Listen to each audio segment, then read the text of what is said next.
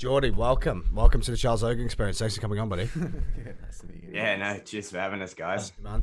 Yeah, we saw your podcast with um, Craig Jones Craig. and uh, mutual friend James Smith as well. And we're like, fuck, man, we need to get this guy on. Obviously, he's doing good work with uh, Volk, Izzy, and uh, Leon Edwards. Yeah, yeah, yeah. It's uh, it's been a busy last couple of years. The last last year or so, it's been uh, really crazy busy. But um, yeah, it's been uh, it's been interesting working with Craig, which I'm sure we'll we'll talk about a lot. Yeah, yeah, Yeah. no doubt, no doubt. Mate, how did you? How did you, so? Who who did you first get in contact with? Was it Izzy Volk or uh, which fighters did you really start working with that kicked your kicked your kind of career off? Uh, it's a funny thing, and I'm sure you guys know, like being in this space as well. It, it a lot of it is word of mouth, right? Like as much as we live in this social media world, and you do paid marketing and paid advertising and all of this to get all this inorganic reach, I, I still think the best type of advertising is word of mouth, right? And definitely for me, that's how it happened. It's it's a funny story. I was doing this for for a couple of years when I lived in North America. I lived in Canada for a couple of years after graduating. That's kind of where TFD started in its infancy. I was training and competing over there and helping a few guys in the gym. When I got back to Australia, I, I started kicking off and going to fight weeks and talking to local fighters. I ended up connecting with a couple local fighters in Australia. And I don't know if you guys uh, remember Ben 10. Ben Nguyen was a fighter out of Australia here. And then Tyson Pedro, this is years and years and years ago. We were down in Adelaide and we had a UFC event down there. And the first uh, guy that I worked with at City Kickboxing was Kai Kara France. And the reason I worked with him because I was down there with Ben 10 and Tyson helping those two out. And Kai's nutritionist that he was using, the guy that Kai had worked with his whole camp was down for his fight week, his nutritionist uh, started working with Kai's last minute replacement opponent. So Kai's opponent pulled out. It was a last minute replacement. His nutritionist ended up being like best buddies with him from high school or something. And he was like, "Oh man, like it's all cool if we like, I'll work with both of you guys." And I don't know if you guys have spent much time with like Americans. It's a very different. Like I know, I know the Poms are very similar to us and the Kiwis, right? Like that camaraderie and loyalty is a big thing, right? Like you you pick your side of the fence in, Yeah. in all types of sports, and and that didn't go down too well with Kai. And then he got wind that I was at the hotel, and he basically was like, "Hey man, I'm in a bit of a rut. Um, can you just help me out and make weight?" And I was like, at the time, I was a bit like, "Ah, yeah, like." I'm still figuring all this out, and I was new to it, and I was like, "Yeah, I'll help you out." Not really knowing too much about him, but that's when I met all the city kickboxing guys. And then me and Kai ended up getting along really well. And so I ended up working with him. And then obviously, then you're in with the gym and it just kind of snowballs from It just there. extends from there. Nice. Yeah, word nice of mouth man. is key, I guess. Word of mouth is definitely key for business. Yeah. At least you can trust someone that you know pretty well more than just like random Google reviews. Who knows who's on the Google review? Yeah, exactly. exactly. nice. Uh, do you want to tell some of us viewers just quickly what you what you what the uh, the fight dietitian does and what what kind of services you offer for fighters and that? Yeah. So, so TFD, I guess when we started, the real focus was just providing a science in a space where traditionally there wasn't a lot of science, right? And what we do is we bring a lot of the updated combat sports science and we offer a more evidence-based approach for combat athletes, not only just to make weight, but we focus a lot on performance nutrition, not just during camp, but all year round. Essentially, the goal of TFD when I started is was to get rid of the ridiculousness that comes with cutting weight. And I think anyone that's competed at whatever level, you don't even have to be that serious about it. I know white belt jujitsu guys, and I did it when I was a white belt in jujitsu, like doing stupid weight cuts just to make weight and all this ridiculousness purely because there just wasn't a source of good information or something that you could Google easily and get good information on. So when I started TFD, that was the goal was to provide the combat sports community with a good platform that provided good evidence-based nutrition so that these athletes could use it to mitigate all of these problems that come from making weight. I've always believed that. I think it's so ridiculous that athletes put themselves in such harm as a prerequisite to go into a fight sport. You're like you're going into a sport that's essentially a blood sport that's so dangerous enough as it is. Why do you put yourself through that process and nearly kill yourself before you go and do that? So that's what we've worked really hard and trying to change around the communities around Australia, New Zealand, and hopefully worldwide now, changing that culture around how people perceive weight cutting. Yeah, yeah. Have you any have you had any savage weight cuts? Me, I, I water loaded and I, I had like a same day thing. Uh, for one of the trials, but two of the trials actually I water loaded for it, and I think I was going from like 82 to 76.9, Oh. and yeah, it was same day, and I had these like fast ingesting like carbohydrate things you could pour in a drink, but ultimately I just felt fucked. And like after the first, after, after the first match, that was it basically. Like my second match, I I think I gassed like not terribly, but quicker than I, I expected to. Yeah. And yeah, I just I just didn't look healthy at all. And yeah, because it was same day, I feel like you just can't hydrate that quickly. Yeah, that yeah. was just that was a bad idea. So yeah, then I moved up to 88. Yeah, yeah, yeah. That's yeah. a great idea. just eat a shitload all the time. Yeah, exactly. I was listening to one of your podcasts earlier, Jordy, how you're talking about like being in the bullpen, especially as a white belt as well, almost just passing out. How it's like, it was like people would think about just like the, the, the task of just making the weight and forgetting about that they had a fucking competition to go and compete in. Yeah. So it's like, yeah, I made the weight. It's like now you got to go fucking compete. Making the weight is one thing, but I, so it's it's nice to see. I think hopefully some of that culture, especially as a fucking white belt, is is starting to disappear a little bit. I feel like people do it because they feel like they should do it. Yeah, Rather than actually like needing, you don't need to go in the lower weight division if you're a white belt. Like, what does it matter whether you win or lose? It's just like you feel like you should cut weight as it's Do part of the comp yeah. process, just to fit in nicely. But it's not really necessary.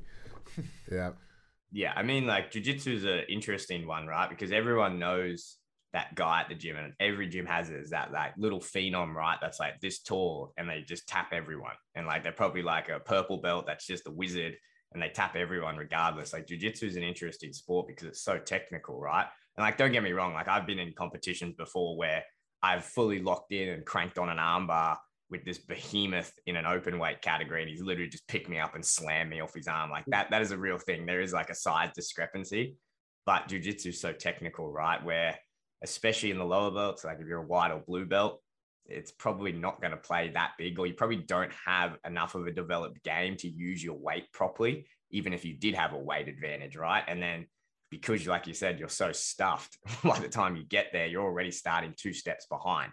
And then you're playing catch up and you're probably still trying to figure out how to handle this testosterone dump. And you're trying to figure out, okay, how do I relax and actually execute a game plan? All of these things. And weight cutting is just probably not the best idea. I can somewhat see it when you get up there and you get to like, you know, levels like ADCC and things like that, where if you don't cut weight, there is a huge size discrepancy in such a wrestling heavy competition. Yeah, that could be somewhat of a consideration, but for the lower level guys, it's just not worth it. this is not worth it. That that kind of brings a good question to like being like, oh, I, I maybe I should cut weight, so it's like a part of the process kind of thing. What's your recommendation about people cutting weight? So obviously BJJ and MMA is completely different, but like for I think you're giving out some stats like for BJJ, like you should definitely in even MMA you shouldn't be cutting more than like five to ten percent of your weight. I've changed my opinion of this over the years. Hey, I think if you look at the research and you look at physiology, it's very, very possible that the human body, you can manipulate 10% of your walk around body weight by manipulating fluid throughout the different compartments in your body. And that's when I say that, I'm not talking about weight loss. You do your, your weight loss phase before you get to this fight week or competition week. And then three to five days out, you start manipulating manipulating particular nutrients in your body, whether that's carbohydrates, fiber, sodium, etc. And what that does is it shifts fluid through different compartments in your body.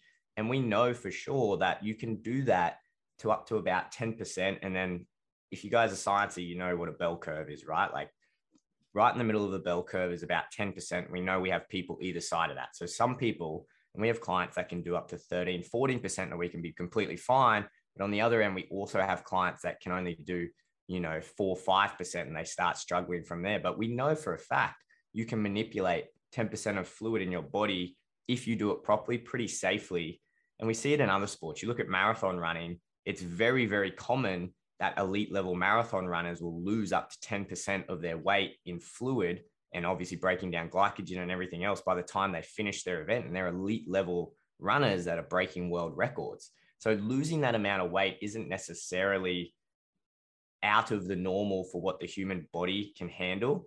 But the caveat to that is that you have to know how to do that properly. And that's what a lot of athletes do not understand.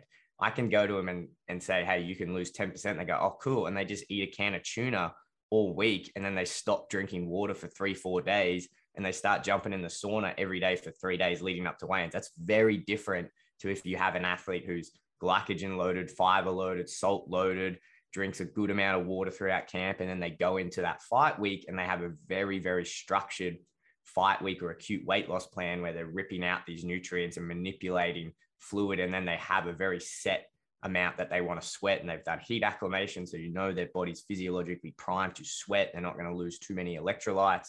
That's a very different case and so i'm very hesitant nowadays to say to athletes yeah you can lose 10% of your body weight in an mma or 24 hour setting because i really don't believe we're at a point where enough people have access to information where they can do that properly there's going to be a lot of athletes that can do it I just don't believe we're there. And so as a team, we made the decision. We recommend six to eight percent. That's what we've been enforcing with our athletes. And this is a 24 hour weigh-ins. Then when we go back and look at things like jujitsu that have same day weigh-ins, or you weigh in in the morning and then you compete a few hours later, we say three to five, five at an absolute maximum during that week.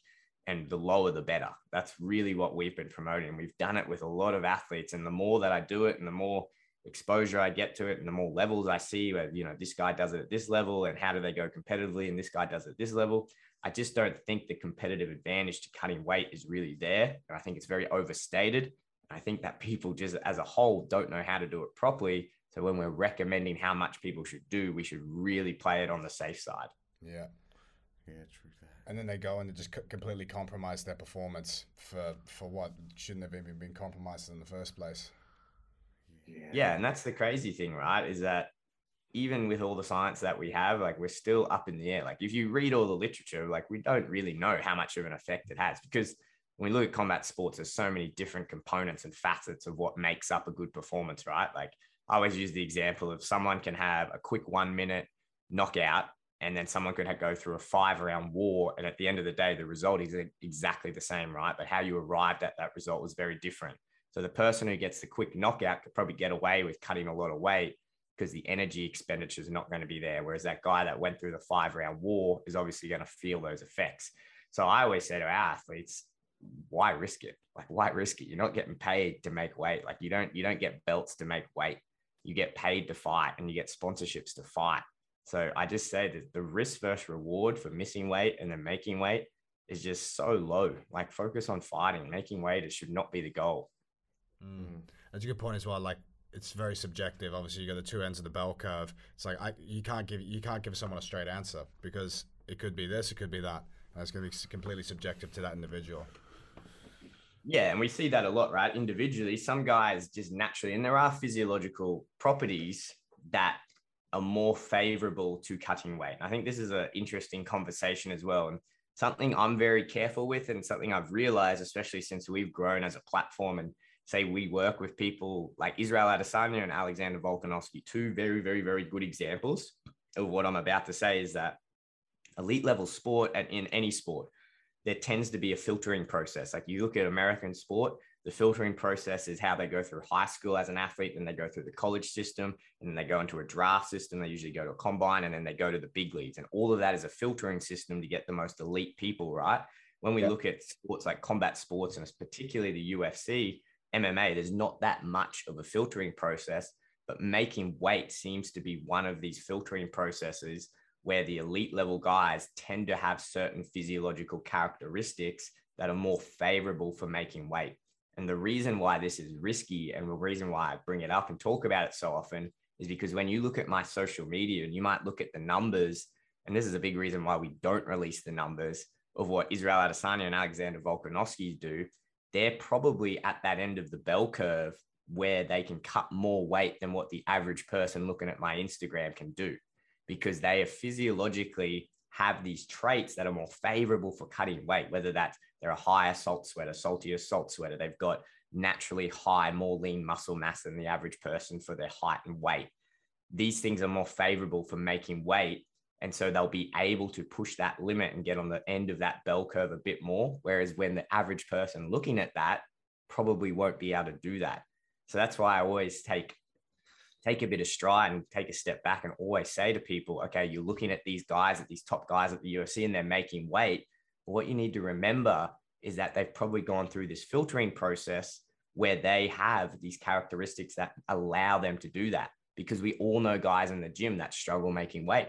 And it's not necessarily because they're super lazy or they're not using a good system. Their body just probably isn't as favored towards doing that as these top level guys. And you see that a lot throughout the UFC. And you see it particularly with people who continuously struggle to make weight because they may not have these characteristics that are favorable for it. And then through that filtering process, they usually get dropped and kicked out. So you're left with these guys at the top end that have all these characteristics favorable for making weight. And it creates this kind of skewed response in the public of what's achievable and what's not.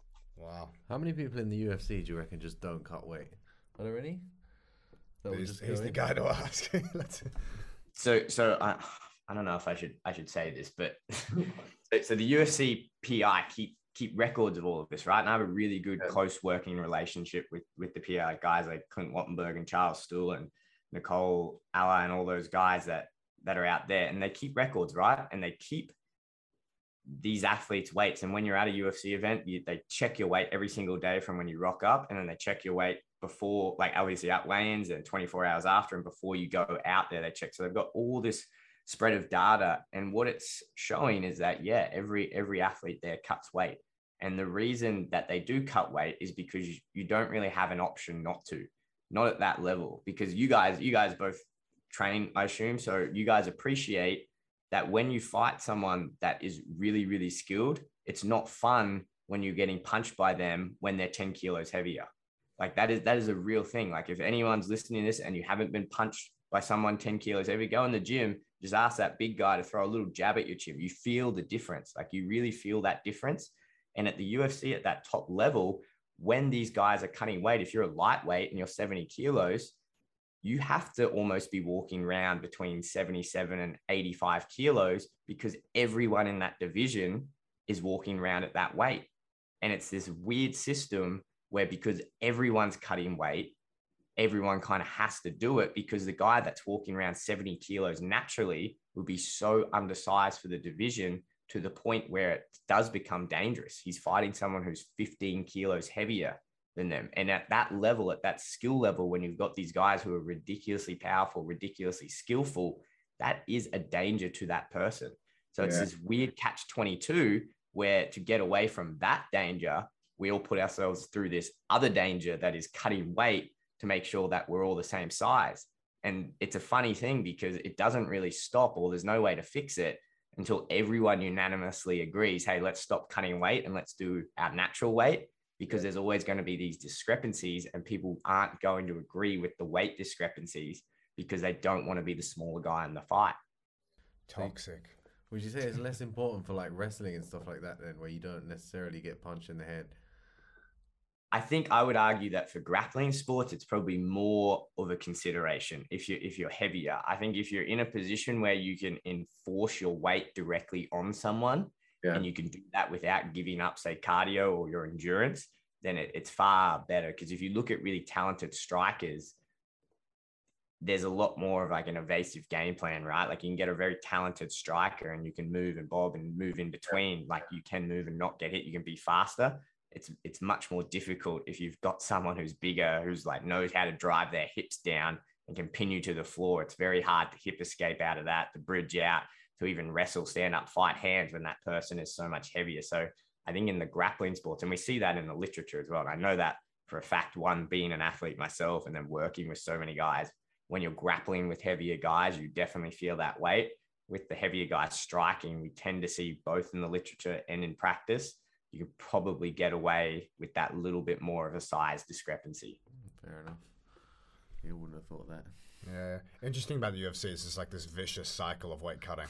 it's, just a toxic, a toxic weight, a toxic cycle. Fuck. One championship doesn't do that. It really is, and I think that's a, a big thing with the company, right? With TFD, and a lot of people ask me like, "What's it like working with those guys? What's it like working working with you know pound for pound best fighters in the world?" And I say it's great, not necessarily because it's great to be able to say, "Oh, I work with the best fighter in the world." But more if we go back to what the mission and the vision was of the company when I started all those years ago, it was the change the cultural perception and the community perception of weight cutting for the better.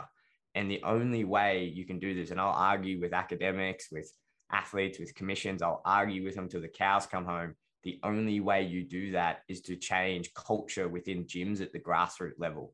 I don't care how many real changes you put in place. I don't care how many different weigh-in structures that you make. Athletes are always going to cut weight because they're stuck in this vicious cycle. The only way we stop that is if we get the young guys coming up who look up and idolize the guys like Israel Adesanya, Alexander Volkanovski. They look at them and they go, oh, Volk doesn't cut that much weight, or Volk cuts weight with a nutritionist and he does it really smartly and really intelligently. Oh, that's the cool thing to do. You know what? I want to be like Volk and I'm not going to do these stupid weight cuts.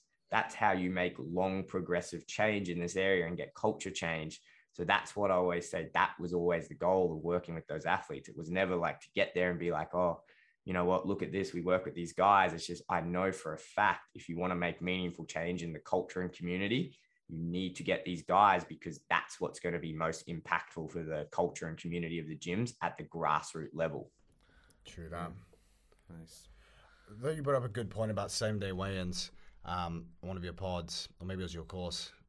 Anyway, about like like in consideration to your three to five percent rule as well uh, like just being planned and organized, having a clear structure. Because like obviously, jiu-jitsu tournaments, you don't they don't need to surprise you. You can easily plan for them. You don't just need to go, oh, it's a jiu-jitsu tournament. I can just like it's it surprised me, and I'm just gonna cut all this weight this week. So like have a have a clear fucking plan. And be like, okay, by this date, I'm going to weigh this amount. And then if you really wanted to cut down, it's like rather than thinking about cutting out carbohydrates or sodium, which is going to severely compromise your performance, think about obviously going into the to the fight week, like cutting out fiber can make can add like two to three percent of your weight cut, which is a huge percent, especially if you're only going if if you if you're only working within that five percent. Yeah, exactly. You're right. Like everything that happens, it's bad when it comes to weight cutting is the unknown or if you haven't planned for it. And really, especially with jujitsu, you compete so frequently. So you should have plenty of opportunities to play around with these strategies and see how your body responds. So you should be able to have a tournament where you get ready and okay, how much weight can I actually lose each week for say three to four weeks and then still feel good at training and not like drag my knuckles and feel terrible or get like to the end of drilling and then you start rolling and be like, oh my God, I got nothing in the tank for these rolls. You shouldn't be feeling like that. So you should have a very clear idea of how many calories and how much fuel can I get in my body while still reaching my weekly weight loss goals. And then when it comes to that, that weight cut week, that competition week, if you do want to cut weight, okay, what are the low risk strategies I can use, such as, you know, a light water load or water manipulation or a low fiber strategy, which every jiu-jitsu athlete should be using. And how does my body respond to it? Because like you said, doing a low fiber, you can still eat plenty of carb, you can drink water, you can have salt, and you can still manipulate your body weight for two, 3%, which is a pretty significant amount of weight, which is still probably enough if you've dieted for a couple weeks to get you down in that weight class. But you can still perform once you get in the bullpen. You won't feel terrible. You won't have a crazy need to rapidly rehydrate or like shove down your carbohydrate drink and then feel terrible. You'll feel pretty good when you get in there and then you'll feel good for you know if you're going through like a tournament style and you've got four or five matches that day you should be able to keep up with the work rate because you're not compromised for cutting all that weight and doing stupid things mm. it's a classic thing isn't it like people just cutting out like all carbohydrates and just fucking just the training goes to shit like weeks prior to to the tournament. You know, like you're just wasting time here. You're not getting anything out of your training. You're getting worse. You, you're decreasing your confidence, and you're going to come into the co- competition compromised and possibly injured from all the shit training that you've done. Yeah, I always say to our athletes to become a better athlete, it's the adaptation to each training session over time, right? So you look at an athlete that say they train 300 days of the year you've got 300 opportunities to respond to the goal of that training session. And your nutrition isn't necessarily going to directly make you a better athlete, but it will give you the fuel to be able to achieve the goal of the training session. So if your training session is a high anaerobic training session and say, I don't know, you're doing sparring and you're really going hard, you, and you have to get your heart rate up here and keep that intensity for a prolonged period of time, you have to have the fuel in your tank to be able to do that.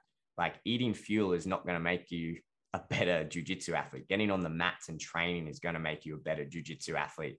But what the fuel is going to do is be able to keep you on the mats and allow you to create those adaptations through the training. So if you take athletes that say train 300 days of the year and they get it right 90% of the time, that athlete is going to be so much better off in two, three years' time than the guy that, say, gets it right half of the time and then they get 150 training sessions right.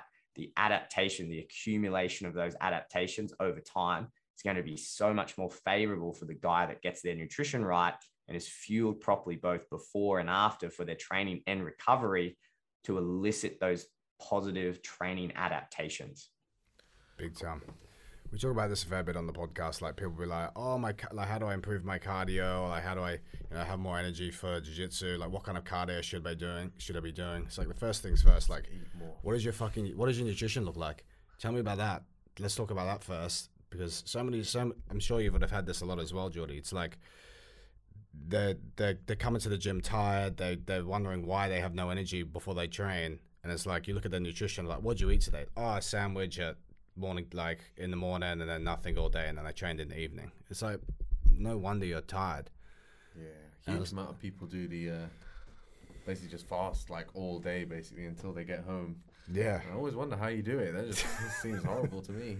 yeah. Seems exhausting. Yeah, it's a big thing we changed with like with the Owens nutrition, and like you talked about as well in your uh, podcast with Craig Jones. It's like, mate, you just need to get the calories in, whether Yeah, you're eating in and out or extra ice cream or fuck like whatever. You just need to get those calories in because you need to fuel your workouts. Obviously, you can you can get into like the nitty gritty stuff like the fast carbohydrates, simple carbohydrates before training, etc. But it's like, bulk, like first of all, get your calories in. Yeah, I think it's it's the baseline, right? Like people get really confused about this, and I think it's a bit more confusing if, say, you're not an athlete and you're not training a lot, and you don't can't really appreciate how much calories you burn. Say if you're training twice a day and you're doing prolonged training sessions, and how that feels when you're under fueling.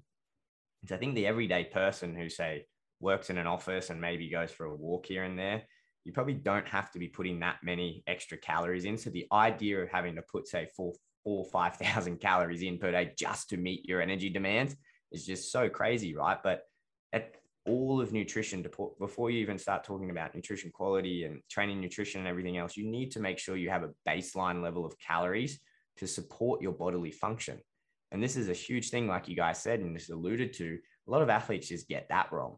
They just rock up to training and they're chronically underfueled. So no wonder they feel like crap. No wonder they're not recovering. And that's an accumulative effect where they're just beating their body down every single day. Even if they're eating quote unquote healthy, but you're underfueling, you're still not going to be putting in enough fuel for your body to repair properly. So you're just over time going to be breaking your body down. So this is why a lot of people get like really mind bended when you say, hey, like, and look at Craig, like, Craig, you have to eat like in and out because it's just, you can do it with healthy foods, with like chicken, rice, and vegetables and everything else. It's just very, very hard to reach those calorie limits when you're doing that. So you have to have a degree of processed foods. And when I say that, the caveat is obviously you have a good base where you're hitting all your nutrition quality standards. So you're getting all the micronutrients, you're getting all the vitamins and minerals, you're hitting your protein, you're hitting your carbs, hitting your fats, all of those things. You're, you're ticking those off, but still you can tick all those things off and still be underfueled. And over time, that'll break down your body. You won't be able to repair properly, and you'll feel like crap when you rock up to training. So, to make up that energy deficit, we have to use foods like that. Otherwise, you're just going to constantly be bloated. You're constantly going to be eating, and then eating becomes a chore. And we don't need to get into it, but there comes this like whole mental thing with that as well, and that can be negative. We've been there. We, we call that the Ronnie Coleman effect, man. You're sitting there just fucking eating oats or eating whatever, just Oh, punishing Just yourself. chicken. Yeah. There's so chicken. There's only so much in dessert. chicken and broccoli you can eat. So yeah. Yeah. it's a good point talking about the calorie density of foods. So it's like what's what's calorie dense? Like adding extra butter to your meals, or oil, or having the in and out Yeah, olive meal, or like uh, peanut oil's a pu- great peanut butter. Yeah. Do you know what I mean? Where's get the calorie density in because you need to make up that baseline to the bare minimum. I think another interesting point that we're talking about is like that Craig brought up is like once I started eating and at least hitting my calorie baseline, I stopped getting sick as much and I stopped getting staph as much. Oh yeah, yeah, Uh, yeah. The staph, it's true. I feel like that's just part of being run down, though, isn't it? Just having like a low immune system, then any sort of cut gets gets infected. Yeah. Yeah.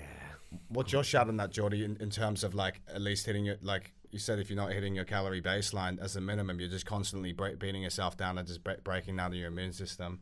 Surely that's going to have some effect on getting staph or ringworm or any kind of uh, any other infections. Yeah, absolutely. It's it's this acute and chronic low energy availability, right? Which is essentially, like I was saying, you're just not giving your body enough fuel for basic physiological function. And you see this so much with elite level guys. Like Craig was training twice a day, hard too. Like he's training with some of the best grapplers in the world, and they train hard. Like they train really hard. They burn a lot of calories, and he just wasn't putting in enough of the right fuel. And even though he was like, he was still doing well and he felt okay, he was just constantly run down. He was always picking up illnesses. Because, like I said, when you're under fueling chronically over time, you're just beating your body down. And one of the effects that we see from chronic low energy availability or LEA is a decreased immunity. You become immunocompromised, is what we call it. So you're so much more susceptible for picking up illnesses, for picking up infections. So if that staph is going around the gym, you even get exposed to it, your immune system, your initial defense is just not there. So it's more than likely that you're going to get an infection. You see this all the time with athletes at the back end of their fight camp, comp camp, whatever it is, they're getting ready for competition. The last two weeks, so many of them get a flu or get a cold and they just can't kick it. And it's because they're in this state of chronic LEA or low energy availability and their immune system is just next to nothing because their body is just sparing and rationing the calories they do have. And they're going, well, what's most essential here? And the immune system gets, you know, a third of what it needs to prepare all the soldiers to defend away from these illnesses. That's such a point. You got sick before ADCC, didn't you? Yeah, I basically always get sick before before a competition, but I normally do it like so far before that by the time it comes to it, I've started healing. Like I've, I've basically gotten back to not being ill again. Yeah, which is ni- a nice way to go around it. Nice. Yeah, also, like, I feel like if I just start resting slightly more in the run up to the competitions now, so I don't straight away get ill, and yeah. that seems to work pretty well. Because yeah, if you're cutting weight or something, where you're just not eating well enough because you're training really hard, then I guess having like actually having a rest day occasionally might might be the way to like stave off just a flu or yeah, yeah. staph or something like that without necessarily having to change the eating. So yeah, that's a key way of going about it. Massively. We got asked. We got asked a lot of questions about hydration around training and electrolytes, and obviously that's going to play a big, big factor into energy levels and concentration levels in the gym, especially when when trying to understand techniques and even getting through hard sparring. How much effect does um, hydration have towards as you get the water? How much effect does hydration have um, for like concentration rates, ability to like carry on performance um, during matches and during training? Yeah, it's massive, right? Like people don't really appreciate how much our body depends on fluid and water, right? Like we're 60, 70% fluid.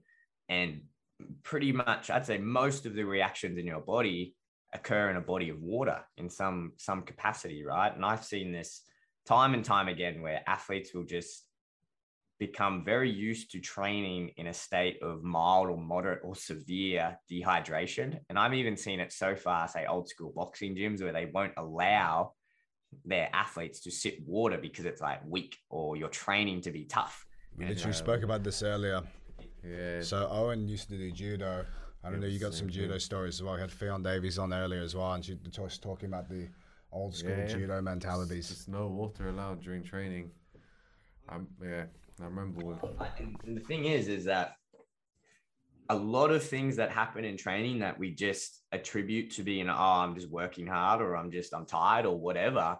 Usually, what I found over my years of practice, especially with like city kickboxing top level guys, is that is just mild or moderate dehydration. It's a very, very, very fixable thing. If you just put more effort into your hydration strategy throughout the day and around training, you fix a lot of these things. Like a lot of the things that I was hearing complaints of is, oh man, my reaction time is just, you know, I feel like I can't slip punches. Or if you're doing jujitsu, it's like, oh man, I'm usually like two steps ahead, but I'm like, they're just catching me on things that I wouldn't normally be caught on, or like I'm not as like slick with my passes, or I'm not hitting my subs and getting my hips in the right position, or their overall strength. They're like, oh, I'm just tiring, not as explosive. I can't like hip out of these things. And it's like, well, man, yes, there's going to be a large component of that's conditioning, but first, let's check out what your hydration is. And more often than not, these guys were training in the morning. So they're losing, you know, two to 5% of their body weight. And then what's everyone do after training? They go for food and they get like a can of like Diet Coke or Coke, no sugar. They have that. And then that's it for fluid. And they won't even look at a bottle of water and then they'll eat food. But then, which is great, you're replacing calories and carbs and whatever, but you haven't replaced that fluid. Go on throughout your day, you're walking around, whatever go back to your evening session, you're already still dehydrated. And then you go into another session. And then what do they do after that? They get another, like, I don't know, no sugar soft drink or pop or whatever. They have that, might have two cans of it and then a Gatorade, but still nowhere near enough fluid to get their body back up to baseline. So they're perpetually in this state of mild to moderate dehydration. And that was one of the biggest things and the biggest aha moments I had is wow, we can fix a lot of these problems by just making sure these guys have adequate training hydration hydration protocols and good hydration protocols throughout the day. And there's so many athletes just get this wrong. And it's by far, I think, the easiest thing. You don't even have to be an athlete. I say this to our corporate guys we work with, our guys that work on job sites, whatever. I say the easiest thing you can do with your nutrition to get immediate return for your investment is grab a bowl of water and drink two to three liters of it per day and replace your sweat losses through training. You will instantly feel so much better. And a lot of these problems that I was seeing with these guys, they went away once we started really getting in the deep end and really monitoring and enforcing these hydration protocols with them. Huge. That's a good baseline to start with. So, like as a baseline, two to three liters a day. Do that to start with, and then I guess a way of figuring out your sweat rate is like okay just weigh yourself before training in whatever whatever uniform you're going to wear and weigh yourself after training and just make sure that that is replaced. Yeah exactly. And, and the cool thing about that is that the way your body sweats is quite predictable right? So you only have to do it for certain environments. And it's really easy when we look at combat sports. A bit different when you look at like endurance sports and cyclists and guys that are in different conditions when they're training, say inside versus outside versus you've got wind coming up against you. But when you're in the gym and it's the same gym every single day and it's you know same time of year, it's not like the change weather changes that dramatic. At least where we are, it doesn't change that dramatically day to day. You can be pretty confident that you'll be able to predict your sweat rate depending on how much time you're in there and the intensity of that workout. So you don't have to be weighing yourself every single time. Do it for a couple sessions and then you'll get very, very good at understanding okay, through this session, I know I'm going to lose 1.5 liters per hour of sweat. So I need to replace that. For this session, I'm only going to lose 500. So I need to replace that. But that's first and foremost. Every athlete should know that. You should know that off the back of your hand.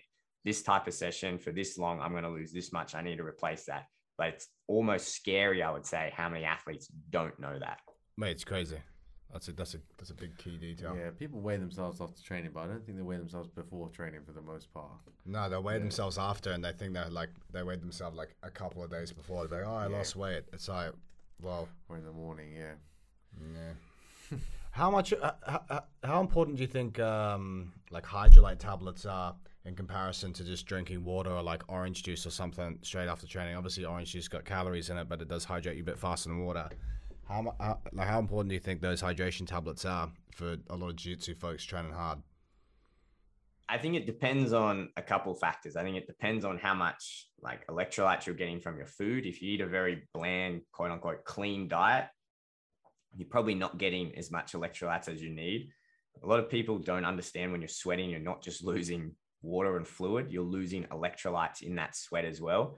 And when we think about sweating, like we just said, there's going to be your sweat rate, which is the amount of water that you lose per hour, but they're also going to be how much electrolytes you lose per liter of fluid. So you need to be able to identify okay, am I a mild salt sweater? Am I a medium salt sweater? Am I a high salt sweater? And people will usually know just intuitively. Like you can go to a lab and do tests and everything, but you'll know intuitively like if you're sweating and you taste it and it's quite salty if you've got scratches on your eyes they start stinging. If you're wearing like a dark shirt and you see those sweat stains after training that's usually good indications that you're a high salt sweater and you probably need to pay attention to the electrolyte strategy you have around training. Because this is another thing that and, and we don't need to go too deep because it can get quite complicated is if you're a high salt sweater and you're losing a lot of fluid and you're not replacing those electrolytes, it's going to be difficult for your body to get that fluid back where you need it before you start training the next time. So you could be very diligent and on top of your fluid and replacing water. But if you've lost a lot of those electrolytes and you're in an electrolyte deficit, then your body isn't going to be able to move that fluid into the parts of your body that you need it to to adequately hydrate yourself before you start training again. So when we talk about electrolyte supplements and electrolyte strategies with guys, some guys, yeah, you you do need a really really tight one. Some guys you don't because we all know that guy that like jumps in a sauna and barely sweats, and then the guy that like doesn't really lose a lot of fluids. Probably not as important for those guys. For anyone that trains and sweats a lot, if you're a high sweater or if you notice that it's very salty, I always encourage them, hey, you probably need to look a bit more deeper and at least try an electrolyte strategy to make sure you're getting that fluid back into your body. Nice. That's a good point I've never thought of before. Yeah, just make sure that you're constantly taking elect- like someone like Max. He sweats a shit ton. Sweats a lot, yeah. We Yeah, got yeah. we got a guy that sweats a lot, and you can almost smell it. Smell the salt in his sweat. He's sweating. It's fucking salty. Yeah, shit. yeah, exactly. Yeah. Also, notice when I haven't trained, let's say like take a little rest from training, then you come back, the the salt, the sweat will be like extremely salty compared to the usual. Yeah. I feel like it's hard to get fully back to like my normal salty state. without- like without When just taking training a rest from, from jiu-jitsu yeah for a little while yeah exactly yeah when trains uh, consistently Wow. yeah notice that every time like if I, if it's a little break I'll come back the salt the sweat will be like extremely like I Salty. don't know yeah silty yeah Yeah, yeah.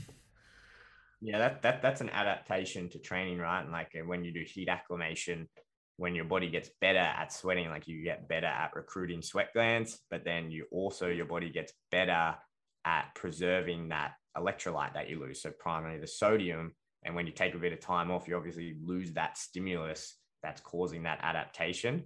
And so when you come back to it, your body's not going to be as good as preserving that sodium. So it makes sense. And you get higher, saltier sweat. And that's a that's a benefit, right? And I say to combat athletes, if you do train in any hot environments or you do cut weight and you need sweat to do that, it's probably advantageous to get some heat acclimation training in because it brings on your sweat faster and you sweat more for a given amount of time, but you lose less electrolytes per liter of sweat as an adaptation to that heat acclimation.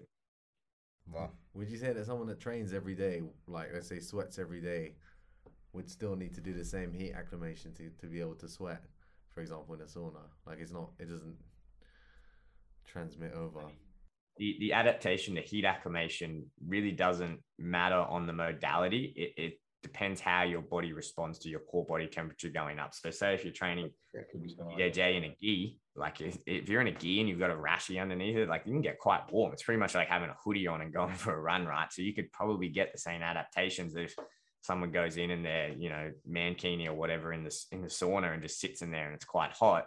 You could probably get similar adaptations training in a gi.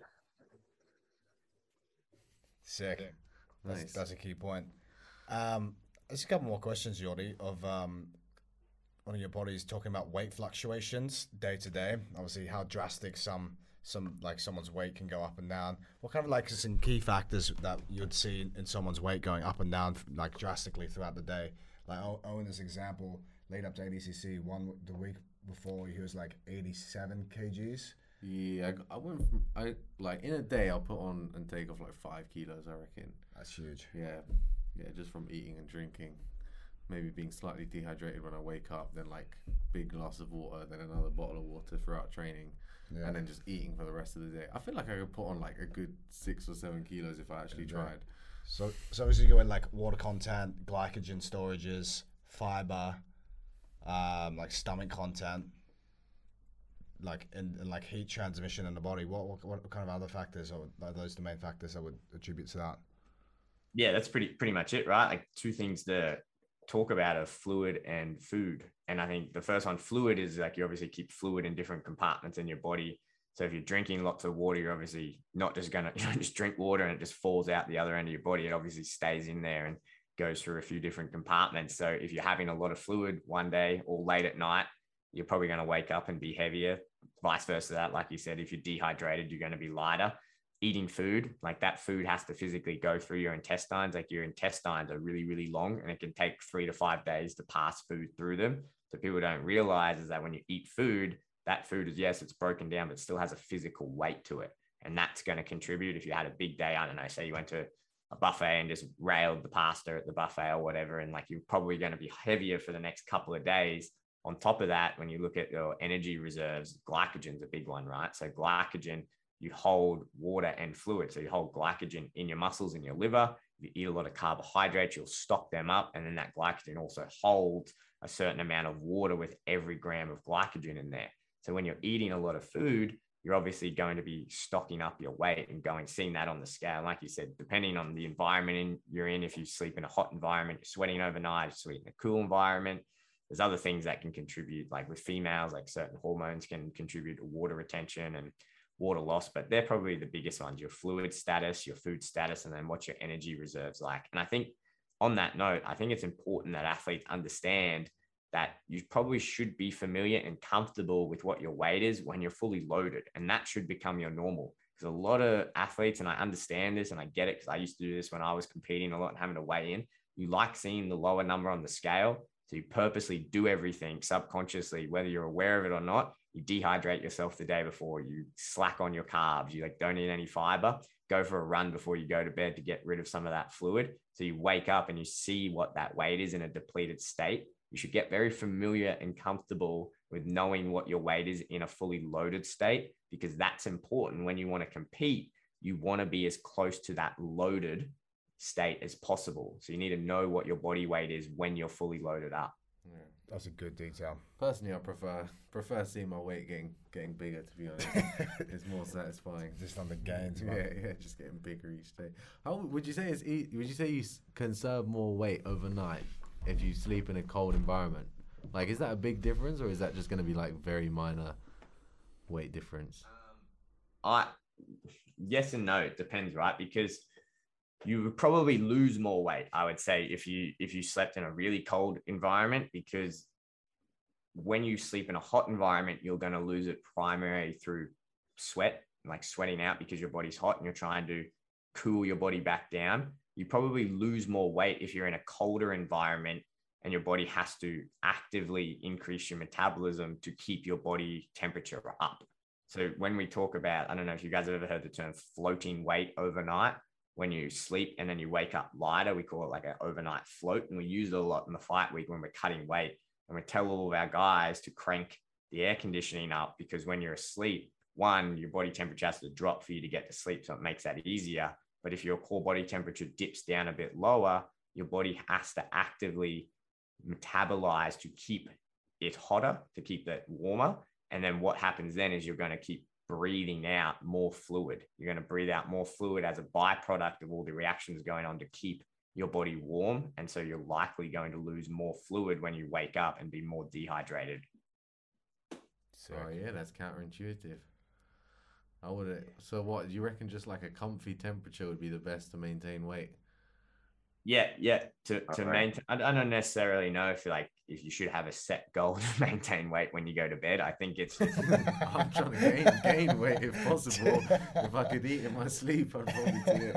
I would set it at a temperature where like your core body temperature has to drop by one degrees for you to go to sleep. So if you, I don't know, had a room at say 21, 22 degrees and you had like a good blanket on you, then yeah, that's probably your best bet. I wouldn't recommend going like completely starkers and dropping it down to 16 in an effort like shiver your way through to lighter weight. But yeah, whatever's comfy. You just gotta keep on that Ronnie Coleman effect, man. Keep the calories yeah, high. just keep eating and keep the temperature just like bang on. just sailing through. Yeah, not too hot, not too cold. Nice, man. Do you have any other questions for Jordy? Uh, no, I was just thinking of them as you were talking. To be honest, I didn't have any uh, any planned questions. Yeah. Are there any left? No, we've kind of like covered everything. Would would would like to kind of ask you, what do you think of uh, Volkanovski and um, Islam Oh yeah, Makhachev? That's gonna be an interesting fight. How do you say his last name? Ma- Ma- that was close enough. Makhachev. Makachev. That's close enough. Yeah, yeah, it's uh, it, That's a it'll fine be um very interesting. Like me and his strength conditioning coach have already gone back and forth, and we're coming up with a game plan of just how do we approach it in terms of what we do with his his body weight and you know power to weight ratio. And like we don't have a heap of time, right? Like it's going to be in February next year. So what we've got one, two, three, four months. So you're not you're not going to make crazy amounts of changes. The thing with with Volk is that he's a hugely adaptive athlete. So if we put him on not necessarily a strict hypertrophy program, but if we put him on a strength program, you'll see his legs, they just turn into like tree trunks. They're crazy. Yeah. So yeah, we're, we're discussing what the best way to go is because again, if we talk about at that level, really what the difference is between winning and losing when you go to the elite elite level of the UFC and those top organizations, it's who can execute the game plan the best. And really like going into this one, we know what Islam's game plan is going to be. It's going to be wrestle and keep Volk down, right? And then Volk's game plan is obviously keep it on the feet because Volk is arguably one of the best strikers of all time, right? He's just so great with his striking. But then it's like, and I think we we learned a lot of lessons when when Israel went up and fought Jan last time. And I think it was 2021, March 2021, right? Where oh, yeah, yeah. Jan, it wasn't necessarily because Israel wasn't as good or couldn't beat him. Jan just on the day executed his game plan better, right? So we've got that in the back of our minds, and it's okay. Well, what do we have to do to give Alex the best chance to execute that game plan that his coaches have? So yeah, it, it's a very very interesting fight. I think it'll be like an absolute banger. I, I personally think, obviously, I'm biased towards Volk. I won't pick a winner, but if anyone can do that, I think Volk can absolutely do it. He's by far the best athlete I've ever worked with, just period. Out of every sport I've ever worked with, Alex Volkanovski is just not That's necessarily, I wouldn't say the most talented. Yeah, not not the most talented athlete, but just pure hard work and dedication to his sport. It's very, very hard to find an athlete that does more than Alex. You can kind of see that when he fights. You can literally see how hard he works, like even in the match. Yeah, yeah, yeah. He legit, yeah. I love that guy, He's man. He's a ball of muscle, isn't he? He's a fucking savage. and he used to play like high level professional rugby league as well as a hooker. I mean, those those guys are big cunts as well. you got big islanders running at you. They're like 110 kg, Alex, kg. Everyone talking about him going up a weight class, and and we obviously test all of his strength and everything. Alex is stronger than pretty much 99% of the lightweights I have on our books. Like his strength numbers in the gym are better than most of the welterweights we have in our books. So like Alex, although he's come down and he's changed his body weight to come down to be in a featherweight, and we can make for again saying what I was saying earlier. There's a bell curve, right, of how much weight you can cut. I never disclose how much Alex actually cuts fight with. I'm pretty sure he said it in podcasts and interviews before, but it's a lot, and I wouldn't ex- put that out publicly because I don't want kids thinking that they can do that. But genetically, he can do it and he moves a lot of weight to get to featherweight. But the beauty of that is that he's retained a lot of that explosiveness and that strength from when he was that huge rugby league player, but he's kept it in this smaller frame. And it's really scary. Like, and if, you train with him and he gets a hold of you, you feel that it, it, it's terrifying. So I think Makhachev would be very, very naive, and I don't think they will to take his grappling and his strength lightly because, like I said, he is probably stronger. Well, I know for a fact he is stronger than most of the welterweights we have on our book. So him going up to lightweight, we're not really concerned of him, you know, getting out muscled necessarily. That's also a good testament to the weight cut as well. So we've taken him from like X weight down to this weight. Can he retain? Can he retain like the most amount of muscle, the most amount of strength, and so he can perform as effectively as possible? at this lower weight and then with an effective rehydration method puts back on X amount of weight so he gets into the to the cage and he's a fucking stud. Yeah, exactly. And and it's something we've perfected over a long time, right? Like you can have all the theory and all the numbers and you can take someone through that process, but there's a lot of nuance to it. Like there's a lot of nuance and nitty-gritty details that probably the everyday person doesn't need to worry about. But say, for example, the process of how you get that weight off when you're cutting weight in a bath or a sauna, like what you actually do will have an impact on how good they feel once they're rehydrating. So figuring out what heat modalities work best for that person's body, the timing of how they need to be in there, the switch from when you go from say in the bath into the wraps and how long you spend in each. These are things that, you know, we've worked on for years and years. And then once you're rehydrating, and again, like we don't talk about too publicly the nitty gritty details, like when you're coming back up, is there an ideal amount of rehydration that allows for better performance? Can you over can you overhydrate? Can you underhydrate? And we've definitely found in other fights that yeah, you probably can overhydrate and go to a point where you get diminishing returns in terms of strength and cardio. And we figured all of these things out. And I think you see that with Alex. We've we've pretty much got these things absolutely bang on where we know exactly what we have to do at exactly every step of the process when we're rehydrating, reloading. We know to the gram what weight we need to get back up to for him to be hitting the best numbers in terms of output. So it's a very, very dialed in science for Alex. And obviously, there's many, many, many more factors that come into play when we talk about performance. But he just is that diligent and that disciplined with all of them. That's why you see such a beast once he gets in there. It's like a skill he's trained over his life, basically getting better and better weight cuts and just like recovering off of them. Yeah, exactly right. And it, it's something that you need to diligently work on, right? Like and we we do plenty of things to like prep for it, right? And we talk about heat acclimation all the time, but we talk about you know making weight. Everyone's got to do it. You've got to do it before you fight. It's the same with your sparring. Like you spar every single week, so if not twice a week to get ready for the fight, but you've got to make weight before you get that fight. So it makes sense that you do heat acclimation once to twice a week, so you can mentally and physically prepare your body for that process. Because a lot of fighters make the mistake, especially at that level, of not doing any of that and then getting to the fight week and then 24 36 hours before the next biggest fight of their life something goes wrong or something unexpected happens in that process that they weren't prepared for and that completely throws them off. And it completely throws them off physically and mentally. You should know every step of the process every little nitty gritty detail before you get there because you should have practiced it for weeks and weeks and weeks on end. Yeah yeah. It's a skill yeah, heat acclimation's got. To be. How how long do you reckon they have to do heat acclimation for then? Would they just do like one or two sessions like a couple weeks before? Or is it like something you have to again train consistently? Just just quickly, what do you mean by heat acclimation? Just getting used to being at certain heats and how fast you can sweat out.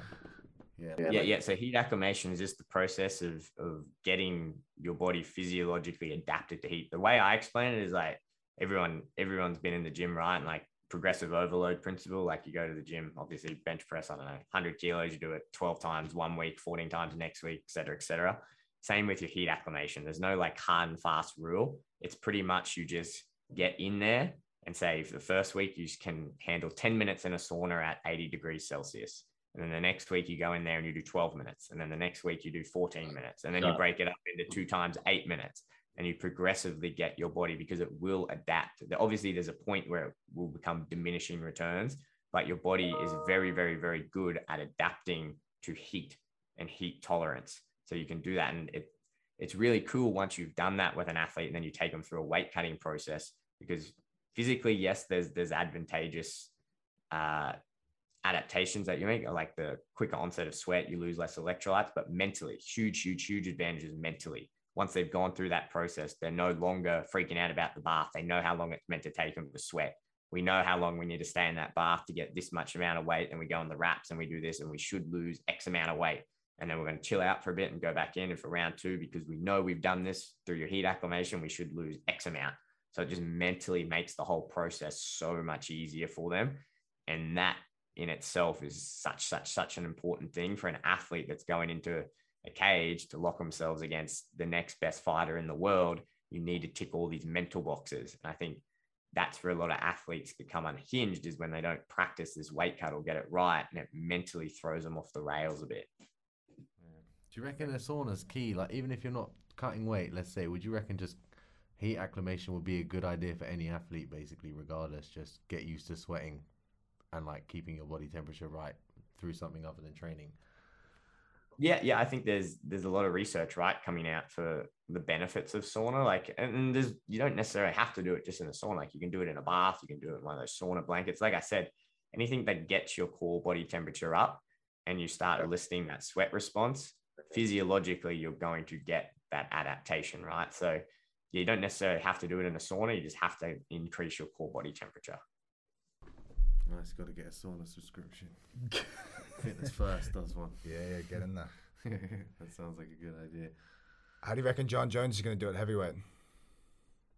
Probably really good, if I'm being honest. Um, he's done it right. Like going up a weight class is almost trickier than going down a weight class in some instances because when you go up a weight class, like, like I was just talking about with Volk, we've only got four months, right? So you're you're limited to the amount that you can physically do with something. Like you can't put on so much weight in that amount of time and still in and still maintain a certain workload. Like he's been out for years now, right? So years that he's been developing his body and increasing his muscle mass, and he's done it slowly and progressively.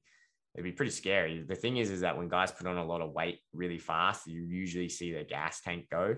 But if he's done it right and he's done it slow, he's probably kept a good degree of that endurance and he's probably maintained and built his strength around his joints. So he's so he's able to maintain a certain work rate while still maintaining that increased strength, which is which is kind of scary. I don't know if I'd want to be the guy that's that's welcoming him back, to be honest. He's a fucking monster. I mean, one, one last question on Khamzat. What do you think about Khamzat Chimaev just blat- blat- So far blat- blatantly missing the weight by like 10, 5 to 10 kgs?